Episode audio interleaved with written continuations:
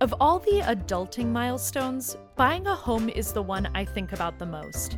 I am obsessed with looking at houses on real estate sites. I have massive Pinterest boards about what every room in my future home could look like. And I daydream about what kind of house I would live in if I were in different cities. But my homeowner fantasy always stops after the home shopping because honestly, I have no clue what the process of buying a house looks like. I mean, I broadly understand what a mortgage is. I read news stories about the housing market all the time, but beyond that, I don't know what the first step is of actually getting my dream home. So I reached out to Kim Soderholm, a mortgage lender with Bank Midwest, to ask her, How do I know when I'm ready to buy a home? Kim, thank you so much for joining us for Dream Plan Live. How are you doing today? I'm good, thank you. So, today we are asking how do I know when I'm ready to buy a home? So, let's start big picture. What should someone consider when they're thinking about buying a home? The first thing you should start with is looking at how much you have saved or how much you should save. Most of what you're saving for when you're buying a home are the upfront costs.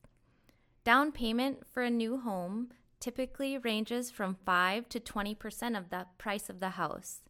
You should also make sure you have enough in savings for an emergency fund, closing costs on your new home, expected utilities and maintenance fees, possibly even moving expenses. Mm-hmm. If you're considering buying a home, it's time to start saving. Saving is the most important step when buying a house, and it takes the longest. It takes different amount of time for different people, but it's all about goal setting. Right. It's a balancing act, right? Of making that jump from your old living expenses to those new living expenses that you have as a homeowner. But what I'm also hearing you say is that you should make sure that you still have that safety cushion underneath you, too. Right. Find the strategy that works best for your financial situation and your lifestyle. What else should someone consider before they start their home buying journey? Along those same lines, you'll want to take into consideration the total debt when preparing to take on a mortgage. So think about all your current and expected financial obligations, like a car payment, student loans, and possibly even a credit card. That makes a lot of sense. I mean, credit is something that's top of mind for me when I think of what influences home buying and getting a mortgage, right? Yes, good credit is an essential step. You want to make sure there's no late payments over 30 days, you have a variety of credit and no collections or judgments. There are also a lot of ways you can improve your credit ahead of starting your home buying process if you're not in the right place. Absolutely. And if you are somebody looking for more resources on that, I know the Bank Midwest blogs have a lot of really great posts about how to boost your credit. Right. So let's say I have been planning, dreaming, saving for several years, of course, continuing my endless Zillow scroll in the meantime. And I am now in a place where I'm ready to buy a home. What is the first step of that process? It is so important to get pre qualified for a loan. Come into the bank and meet with a mortgage lender who can help you become pre qualified for something that meets your budget and that you're comfortable with. They will be able to estimate the amount you can borrow, the down payment you will need, and set up the parameters for your loan, as well as help you determine a loan product. Yeah, and I know with Bank Midwest, you can also apply for it online. So if you go to our mortgage loan page and click apply online, you can get pre qualified that way too.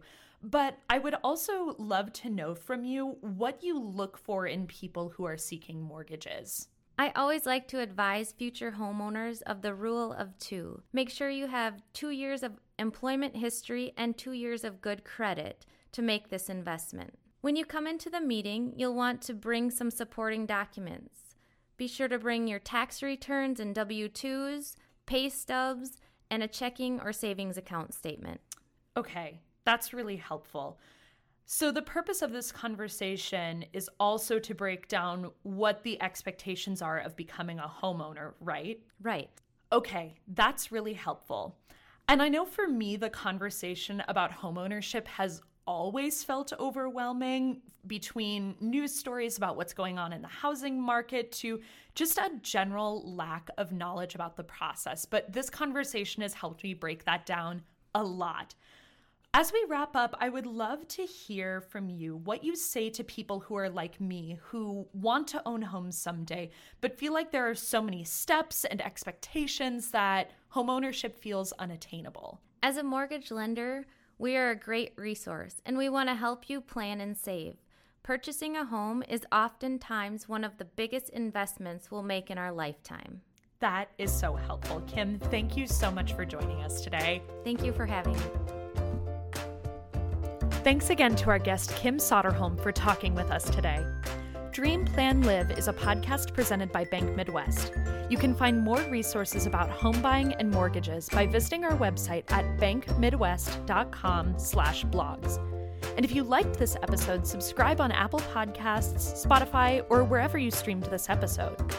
This podcast was hosted and produced by me, Emma Meyer, with Emma Meyer Content Marketing. We're so excited to share more conversations with you. Keep dreaming big, and we'll see you soon. Bank Midwest, member FDIC, equal housing lender, NMLS number 878037.